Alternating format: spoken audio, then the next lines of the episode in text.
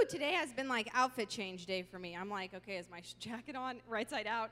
I was doing baptism, then I was not. You can see my like wet footprints running all around the church looking for different articles of clothing. My shoes were in here, my jacket, anyway, whatever. Whew, I'm here. And I think I'm wearing all my clothes correctly. I'm a little nervous. Anyway, um, it's good to be here. I'm so excited about today because I get to share one of my favorite um, parts of the Bible, one of my favorite stories in the Bible, and a story that's often forgotten or just kind of looked over. But I love this story. It's a beautiful story of a man named Mephibosheth, right? Mephibosheth. I get to say this word over and over today.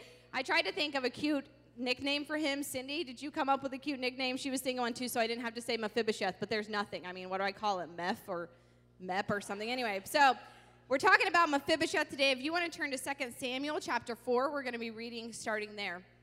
And just to explain where we're picking up at, so King Saul was the king right now, and his son was Jonathan. Jonathan um, had a son named uh, Mephibosheth. Jonathan and David, David and Goliath David, were best friends. They had an intimate friendship. And so here we pick up in 2 Samuel chapter 4, and it says this in parentheses, just one verse in between other verses. It says, Saul's son Jonathan had a son named Mephibosheth, who was crippled as a child. He was five years old when the report came from Jezreel that Saul and Jonathan had been killed in battle. When the child's nurse heard the news, she picked him up and fled. But as she hurried away, she dropped him, and he became crippled. Ugh, right? One verse. Like, let's just picture this, right? Mephibosheth, somebody who's five years old at this time, playing in a field, doing what kids do, maybe hanging out in the palace because his grandpa was the king and his dad was a soldier and they were out fighting. He was playing. His life was normal. Everything was okay. He could run, he could walk, he could play. And then one moment, he gets news that his dad and his grandpa have just been killed. In one moment, his life changes. And then, if that's not enough, panic ensues, right? Because if King Saul has been killed and his son Jonathan has been killed, then who is next in line to be king? Mephibosheth. So panic ensues. We have to get him out of here because they are coming to kill us. So the nurse picks up Mephibosheth and takes off running, right? Here he is, an orphan boy who's just found out like his dad, his grandpa has been killed. Now he's running for his life, and his nurse trips and falls, and he becomes crippled. Other scriptures say that he was lame in both feet. So here we are, and he's now can't walk. He's broken both of his legs, and it's not like they can call 911, right? And be like, hey, can you come out here, right? No, they pick him up and they keep running until they get to a place where he is safe, where they are so far removed that they believe the enemy cannot get to him. Basically, they ran until he was what? In like witness protection, right? They ran until like the enemy can't find us here. In one moment, his life went from living in a palace to being a king's son, the heir of the throne, to living in no man's land. Lame in both feet crippled. In one moment, as a five year old little boy, his life was changed. In one verse, he lost his father, his grandfather, his home, and his ability to walk. Just a little verse in chapter 4, a single thing in parentheses. If you look in this passage of scripture, it's not even talked about in the verse before or the verse after. It's just a moment in parentheses. A side note but how many of us have had these moments in our life, right? Where one moment in parentheses, one moment changed our life. And the world just goes on, right? Verses keep getting written, and we are still living in the parentheses moment because it has changed our life. A seemingly unnoticed event, right? But this was the event of Mephibosheth's life. It's the event where his world was flipped upside down the moments when our life is flipped upside down, right? Where we went from the palace to maybe no man's land, a foreigner, broken, unknown, in someone else's city. We've all felt like this. Man, I used to live here and now I live here. I was once strong in the heir of a king, and now I find myself barely able to walk, and I don't know where I'm at. Alone and crippled. We've all had those moments. Like the A, D, and BC, right? The moment before the event and the moment after the event, right? My family, you could noticeable difference. There is my family before my grandpa passed away, and then there is my family after my grandfather passed away. Different families, same people a very different family. We have that, right? Maybe this is who you were before the heart attack. And this is now who you are after the heart attack. One moment. Maybe this is who you were before cancer. This is who you were after cancer. A moment that changes your life. So here we are. Mephibosheth had his moment. And then there's David. David has now become king. David, the David who killed Goliath, the David who is strong and who is mighty and who is honorable, is the king. But David and Jonathan were best friends, but David and Saul were very much opposed to each other. Or Saul was opposed to David, which we will talk about later. But here we have David, he's reigning as king. And we skip over to 2 Samuel chapter 9. If you want to turn there or you want to look up at the screen, it says, David then asked, Is there anyone still left of the house of Saul to whom I can show kindness for Jonathan's sake, Jonathan being his friend. Now there was a servant of Saul's household named Ziba, and they summoned him to appear before David. And the king said to him, Are you Ziba? At your service, he replied. And the king asked, Is there no one still alive from the house of Saul to whom I can show God's kindness? And Ziba answered the king, There is still a son of there is still a son of Jonathan. He's lame in both feet. Isn't it interesting that he even mentions that? Why is that necessary? It's almost as if, well, there's someone, but he's not probably what you think. Or, yeah, there's someone, but he can't be a warrior for you. There's someone, but he might be a burden. You may be expecting a warrior, but he's broken. But I love it because what does David do? He says, Where is he? The king asked. And Ziba answers, He's at the house of Makir, son of Amiel, in Lodabar. The name Lodabar itself means no pasture, no communication, no bread. The name in itself basically means he was in no man's land. There was nothing there, no communication, no bread, no pasture, nothing. He was way out there. And in verse 5 it says So King David had him brought from Lodabar from the house of Makir, son of Amiel. And when Mephibosheth, son of Jonathan, the son of Saul, came to David, he bowed down to pay him honor. And David said, Mephibosheth, at your service, he replied. I think many times when we read this passage, we think, man, Mephibosheth must have been so excited that the king was summoning him to the palace, right? Like, what is in store for Mephibosheth? But Mephibosheth, his whole life, had been hiding from the palace. His whole life, he had been on the run from the king. Because when he was picked up at five year old, when he was crippled, what was he told? They're coming for you because you are next in line. So here he is being summoned by the king, the one whom he had been hiding from. The moment had come, the king had found him. But his dad, Jonathan, was friends with David. And so while Mephibosheth may have been expecting a sword, that's not what David had. And in verse 7 it says, Don't be afraid, David said to him, for I will surely show kindness for the sake of your father Jonathan. I will restore to you all the land that belonged to your grandfather Saul, and you will always eat at my table. Mephibosheth bowed down and said, What is your servant that you should notice a dead dog like me? Man, it's almost as if Mephibosheth, living isolated and alone for so long, had begun to believe this lie of who he was. Because look, Mephibosheth was the grandson of a king and a prominent king, a powerful king. He was the heir to the throne. He had spent the first five years of his life in the palace. And here he is saying, Who are you that you should notice a dead dog like me? He had forgotten who he was.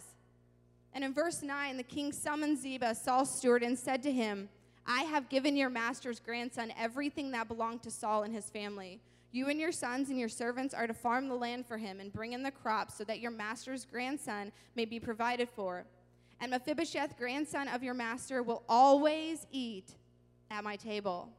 Now Ziba had 15 sons and 20 servants. Then Ziba said to the king, Your servant will do whatever my lord the king commands his servant to do. So Mephibosheth ate at David's table like one of the king's sons. Mephibosheth had a young son named Micah, and all the members of Ziba's household were servants of Mephibosheth. And Mephibosheth lived in Jerusalem because he always ate at the king's table, and he was lame in both feet. Man, he ate at the king's table as one of the king's own sons. But what I love about this is he was a son of a king, right?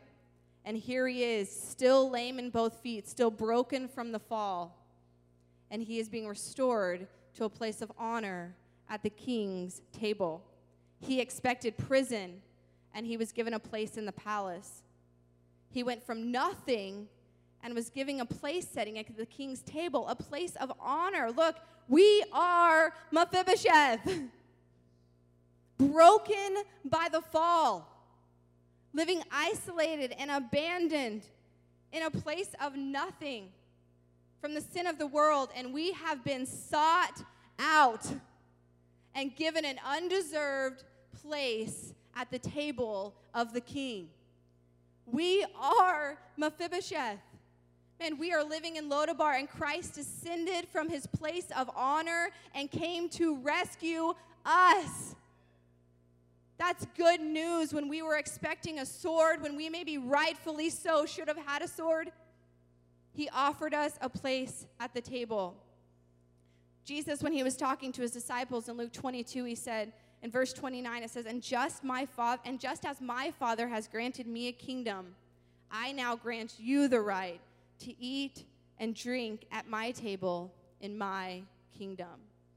Man, look, if you know much about Saul and Jonathan and David's relationship before all of this event, it was drama and chaos. Basically, David killed Goliath for Saul. Saul becomes jealous. There's a song in scripture people used to sing, man. Saul has killed his thousands, but David has killed his tens of thousands.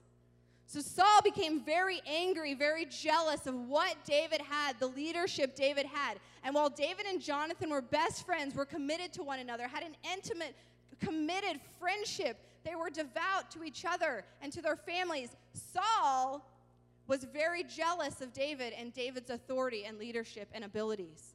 And so Saul, time and time again, would try to kill David. It's like this, like Hunger Games meets Jerry Springer mashed up into one is what was happening. Like Saul would go after David and Jonathan would warn David, so David would run and hide. And then David was given opportunity many times. There was a time when David was standing as Saul was sleeping, standing over Saul with a sword. He could have killed Saul, and he chose not to because he feared the Lord. So here we have Saul continuing trying to kill David throughout Saul's life. And then Saul would like apologize and be like, I'm so sorry. You caught me. I was trying to kill you. And then he would go back. And this like kept happening. And then we have David who could have killed Saul and never did. It was chaos. David would have been justified to not honor Saul's grandson, right? Like, you're the man that has attempted to murder me several different occasions when I have done nothing but been faithful to you, been honest to you. I killed a giant for you. And you kept trying to take my life, and now I'm going to honor your grandson, right? That's, that's justified if he would not have sought out Mephibosheth. That's a justified action. But what did he do? Because of Jonathan, he sought out Mephibosheth. But there was Jonathan in the midst of all of this chaos and mess. And let me tell you today, but Jesus Christ. Man, in the midst of this chaos, a broken relationship between us and God, the King of Kings, there was Jesus. And He is a mediator for us. That while there has been chaos and division, that He has come to mediate the relationship between us and God, to make a way for God to get to us and us to God. Many of us, though, see the king the way Mephibosheth probably did, right? Man, I've been running from this king my whole life. He's angry. He has bad things for me. There's no way he has good in store for me. I'm Saul's grandson. They killed Saul. They killed my dad, Jonathan. Now I'm living in Lodabar. That is many times our relationship, right? Of the king. We see God through a lens of the past, shame. Maybe we see him through the fall, through that moment when our lives changed, our hurts, our brokenness. We feel like God's at odds with us. Man, God has never had anything good for me. My parents were killed, my grandparents were killed, and then I end up crippled in both feet. Man, God has nothing good for me. And we began to see God through this lens. But there was Jesus there was Jesus who died for us to be the mediator for us. Many of us, we spend our life hiding from the wrath of the king. And we become isolated, and we're living in a land of Lodabar, right? Like, I am isolating myself. I'm putting myself over here for safety because I don't know what that king, that God is going to do. So I'm going to hang out in witness protection, right? Where he can't find me. Because I'm safe as long as I don't encounter the king. I'm safe as long as I don't encounter God. But we end up, what happens is we end up with a very distorted view of who the king is. Right? It's very easy from afar to come up with our own, like, reasoning for who people are. Right? It's very easy on Facebook for me to have a distorted view of what your family is like because I'm not in your home interacting with your family. I'm in my home interacting with Facebook, right? When I'm living in Oklahoma, I can easily have a very distorted view of what's happening with my friends in California because I'm not sitting in California in their living room in a relationship with them. I'm sitting in my home in Oklahoma. It's the same with the Bible, right? Some of us end up with very distorted views of what that says because it sits on a shelf and we sit in our, on our couch and we don't interact with it. And then we end up having a very distorted view of what those words really say. They must be bad news for me. I can't open that Bible because what's it going to say about what I just did? What am I going to have to live with if I open that up? Right? It becomes very distorted. The less we're in relationship with people, the more distorted our view becomes of them. And it's the same with God. The less we are in relationship with God, the worse, the more distorted our view of Him becomes. Look, if we are living in Lodabar and our king is sitting in the palace and we continue to hang out in Lodabar, we are going to come up with a very distorted view that God is not for us that God lives there and I live here. That God has everything and only bad things for me. That God's in the palace and some people are in there, but here I am living in Lodabar, no bread, no pasture, lame in both feet, hiding from my life. The closer we get in relationship, the times where we sit at the table, man, it's easy to have a false perception of the palace when we sit in prison, right? It's easy to sit in prison and think, oh, well, the palace. Oh, yeah. Right? But we don't have to live in Lodabar and have a false perception of our king, right? We can go have relationship with the King of Kings. And look, it's time that we come face to face up close with who the King really is no matter how scary. And look, I say this like I am not perfect. There have been times in my life where I have been scared to ask God what He thinks about that. Scared. What if I don't get the answer of that, like that I want? What if He tells me I can't be forgiven? What if, you know, like our minds go crazy? What if I open up the Bible and it says that I was wrong? But the more I've got close and face to face with God, I have found a good, good king. A gracious king. One who has prepared a place for me and for you at his table. Man, growing up, we used to always have place settings or table settings. I don't know if you guys did this, but at my grandparents' house, we would all come the cousins, the aunts, the uncles and we would always have like name tags at every seat, right? And I loved it because I was like, man, I have a place at this table, right? It sounds a little corny, but even as a little girl, like it instilled in me that I have a seat at this table, that I was thought about. I'm not a second thought. I was planned for. They knew I was coming. They're ready for me. I have a place of authority here. I belong here, just like my parents belong here, just like my grandparents belong here. I belong here. This is my table. This is my seat. These are my people, right? It communicated that I was thought about and prepared for. I also loved making the place setting. I was the girl, which we probably all have these, the daughters or the sons that can actually write good when the rest of them just are a mess. I was the one that I couldn't, wasn't good in school or anything, but I was really creative. So any arts project was me. So I would love it. Like, right, you color these turkeys, you make them really pretty, and then you write out like mom and dad, and I would make them look beautiful. And I think I loved that even more than having a place setting because I loved people being like, ooh, I get to sit here? You know, and then I got bragged about because I made that place setting. But what's so cool is that we have a place setting for us that was written by Jesus Christ himself. The most beautiful place setting with your name on it, written in the blood of the Lamb. Man, you have a place setting at the table with the king. God's written it out. He sent his son to make a place setting for you at his table. Even while you were in Lodabar, right? Even while you are sinners. Look, if you're in the room today and you're not even sure about this God thing, even in the midst of that, God sent his son to make a place setting for you at his table. He loves you. He's thought about you. Believe me, he's thought about you. He sent his son to die. He has a place setting for you and for me, and he loves us. 1 John 3 1 says, The Father has loved us so much that he calls us children of God, and we really are his children. I love this because Mephibosheth really was a son of the king. But then at one point, he's like bowing to the king, saying, How would you think of a dead dog like me?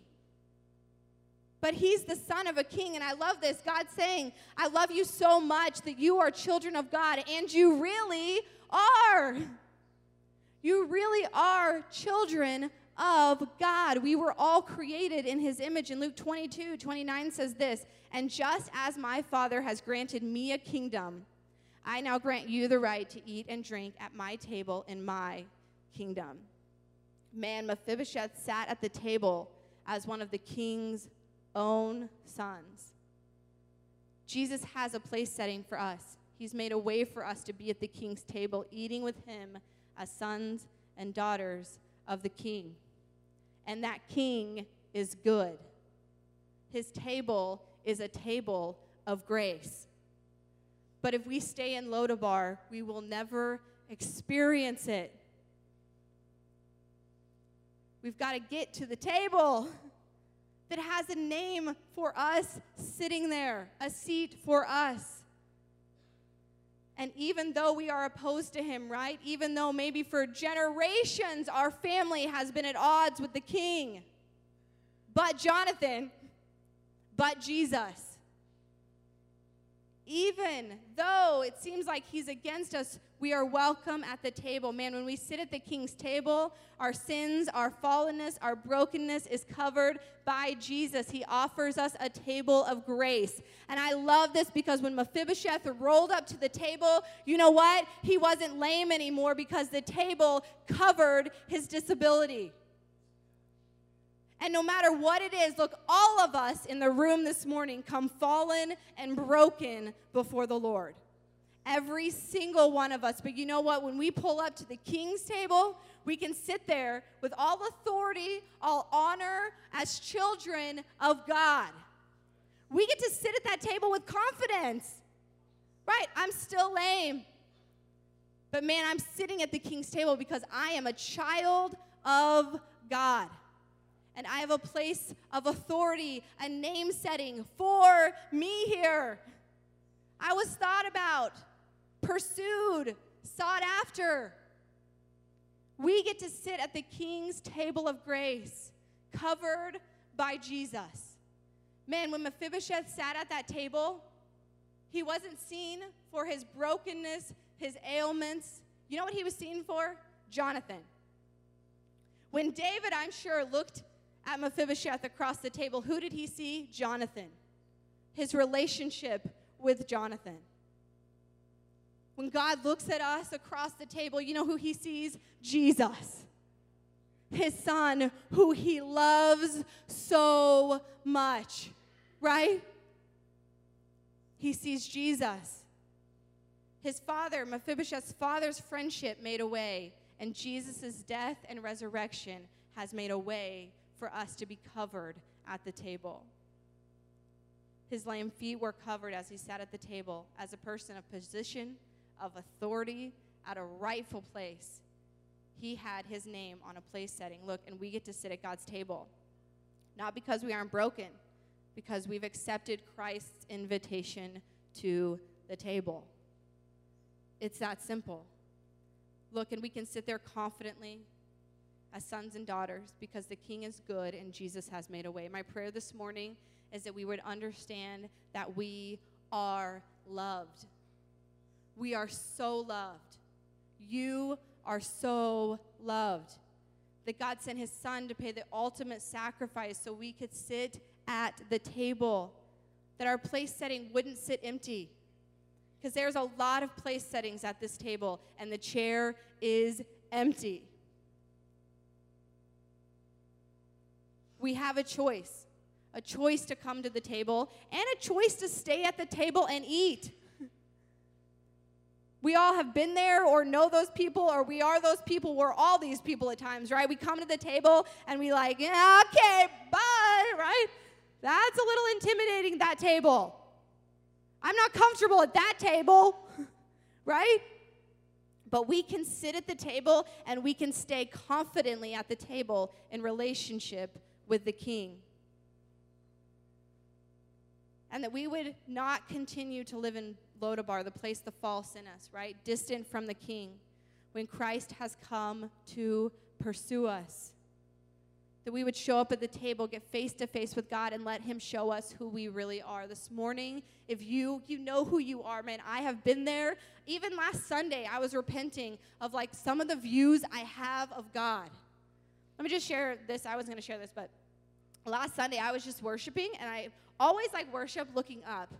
And in a moment, God said, I'm in front of you, look forward, I'm fighting with you. And it like changed my perspective. This whole week when I've been praying, I've been praying like this, like looking at God. Like you're with me in this. And I began to understand that I have a weird view of the Lord sometimes that He's like up there and I'm down here and I'm just His tool and He's using me. And if bad things happen to me, it's just because He needs, He wants the glory. So who cares about Callie? Because, you know, like those things. And God has begun to spoke, I'm here with you, fighting with you, fighting beside you, right? But that takes being in relationship with God for Him to begin to change those wrong mindsets that we have of Him. Because we've been living in Lodabar. We live in a fallen and a broken world, and people die of cancer, and people don't always get healed, and bad things happen to very good people in Lodabar. And we're sitting there thinking, I'm lame in both feet. The king is not good. But when we get to the king's table, we begin to realize he is a king of grace, of goodness, of kindness. He hasn't forgotten who I was. He remembers that my dad is Jonathan. He remembers me. He sought me out. He cares about me. But we've got to be sitting at the table in relationship with the king. We don't have to live in Lodabar. Look, I can only wonder what it was like for Mephibosheth to sit at that table because, I mean, his dad and his grandpa died at five years old, right? So, what did he remember? You know, like, what are the memories of him?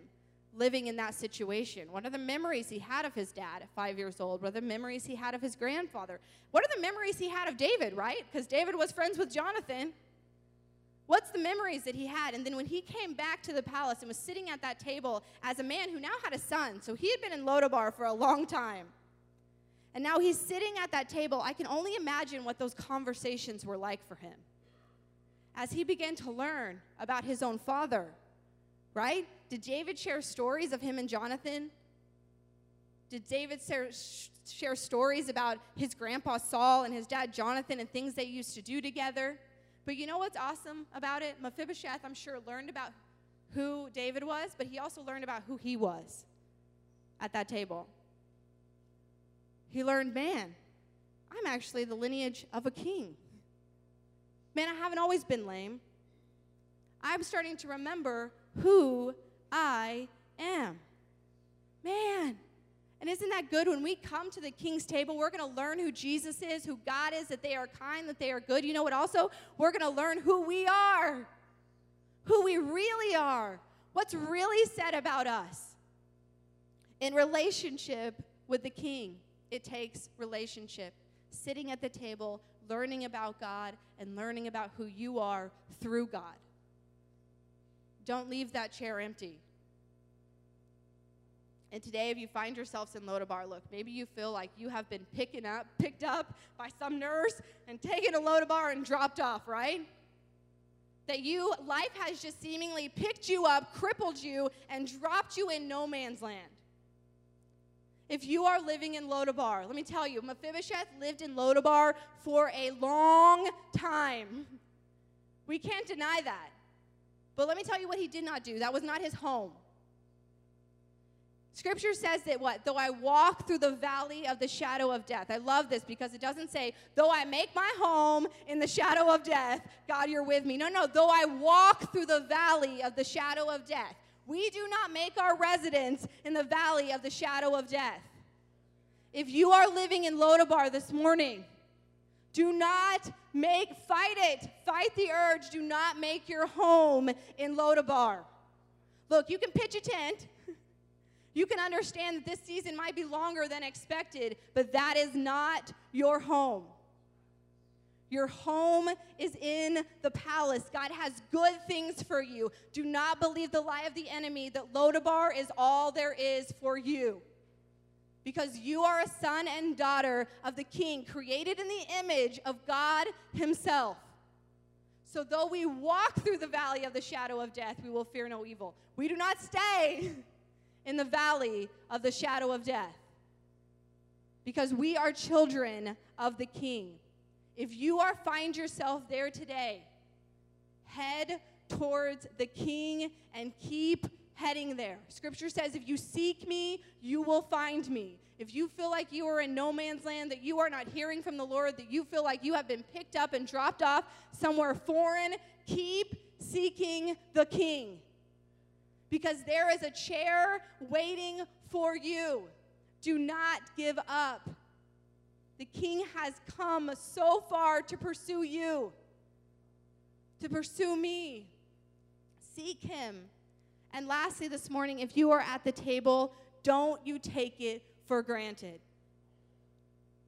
If you are sitting at the table with the King of Kings, talk with the King. If you're sitting there able to have relationship with God, have relationship with God. Get to know him. Ask him questions about your family, who you are, what he says about you, what he remembers about you.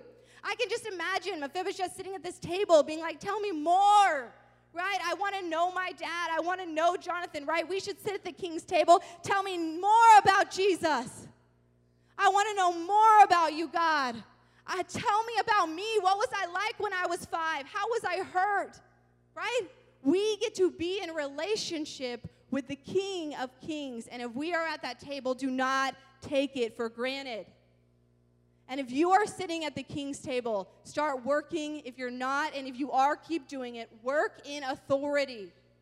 Not everyone's at the king's table. And if you're at the king's table, man, you have authority it says Mephibosheth ate as a son of the king. We get to eat as sons and daughters of the king, so we have the authority as sons and daughters of the king. So if you are sitting at the king's table this morning, man, start acting like the king. Do what the king does. And you know what King David did? He said, Who's not at this table that I can show God's kindness to, right? Who's not here? Where are the empty seats? So if you're sitting at the table this morning, look around. Because I promise you, when I look around in my mind and I picture the king's table, there are names that there are empty seats, and I know those people personally, right? Names written in the blood of our Savior with an empty chair. Man, would we be King David who says, Man, who is not here? Who is living in Lodabar that I can get here? Who has a distorted view of God that he is mean and not good that I can show God's kindness to?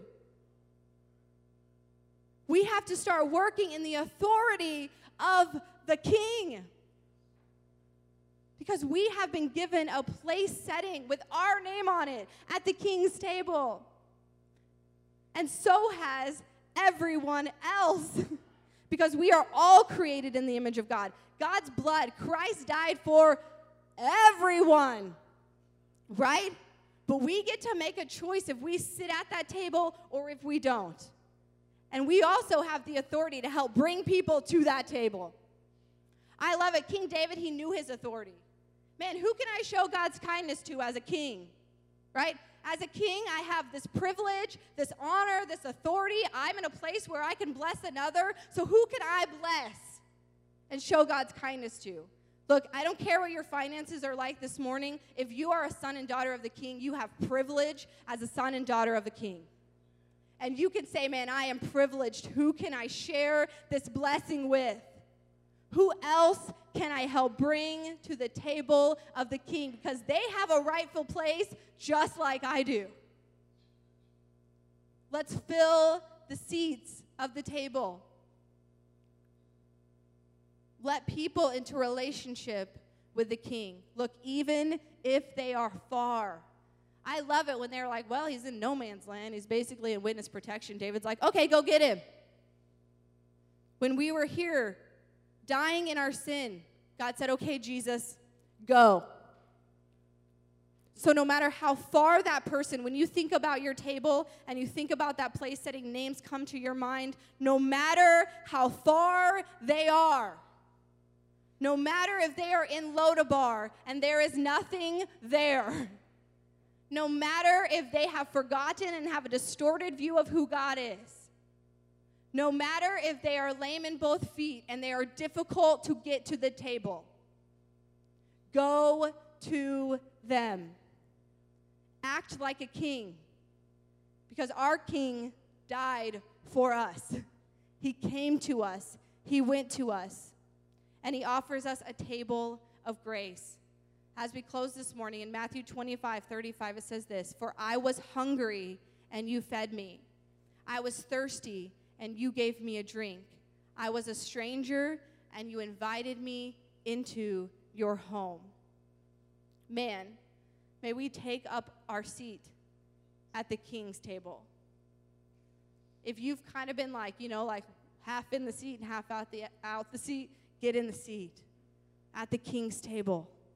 In relationship with him, ask him questions. You have the right to. You're sitting at the table. Ask Him, talk with Him, be in relationship with Him. Keep learning who He is and who you are. And with the authority of the Father, may we bring other people to the table. Man, that we would have a desire and a hunger for those empty table settings to be filled. Because people matter. Matter so much that our King descended down to us to save us and to save them and them and them and them and them.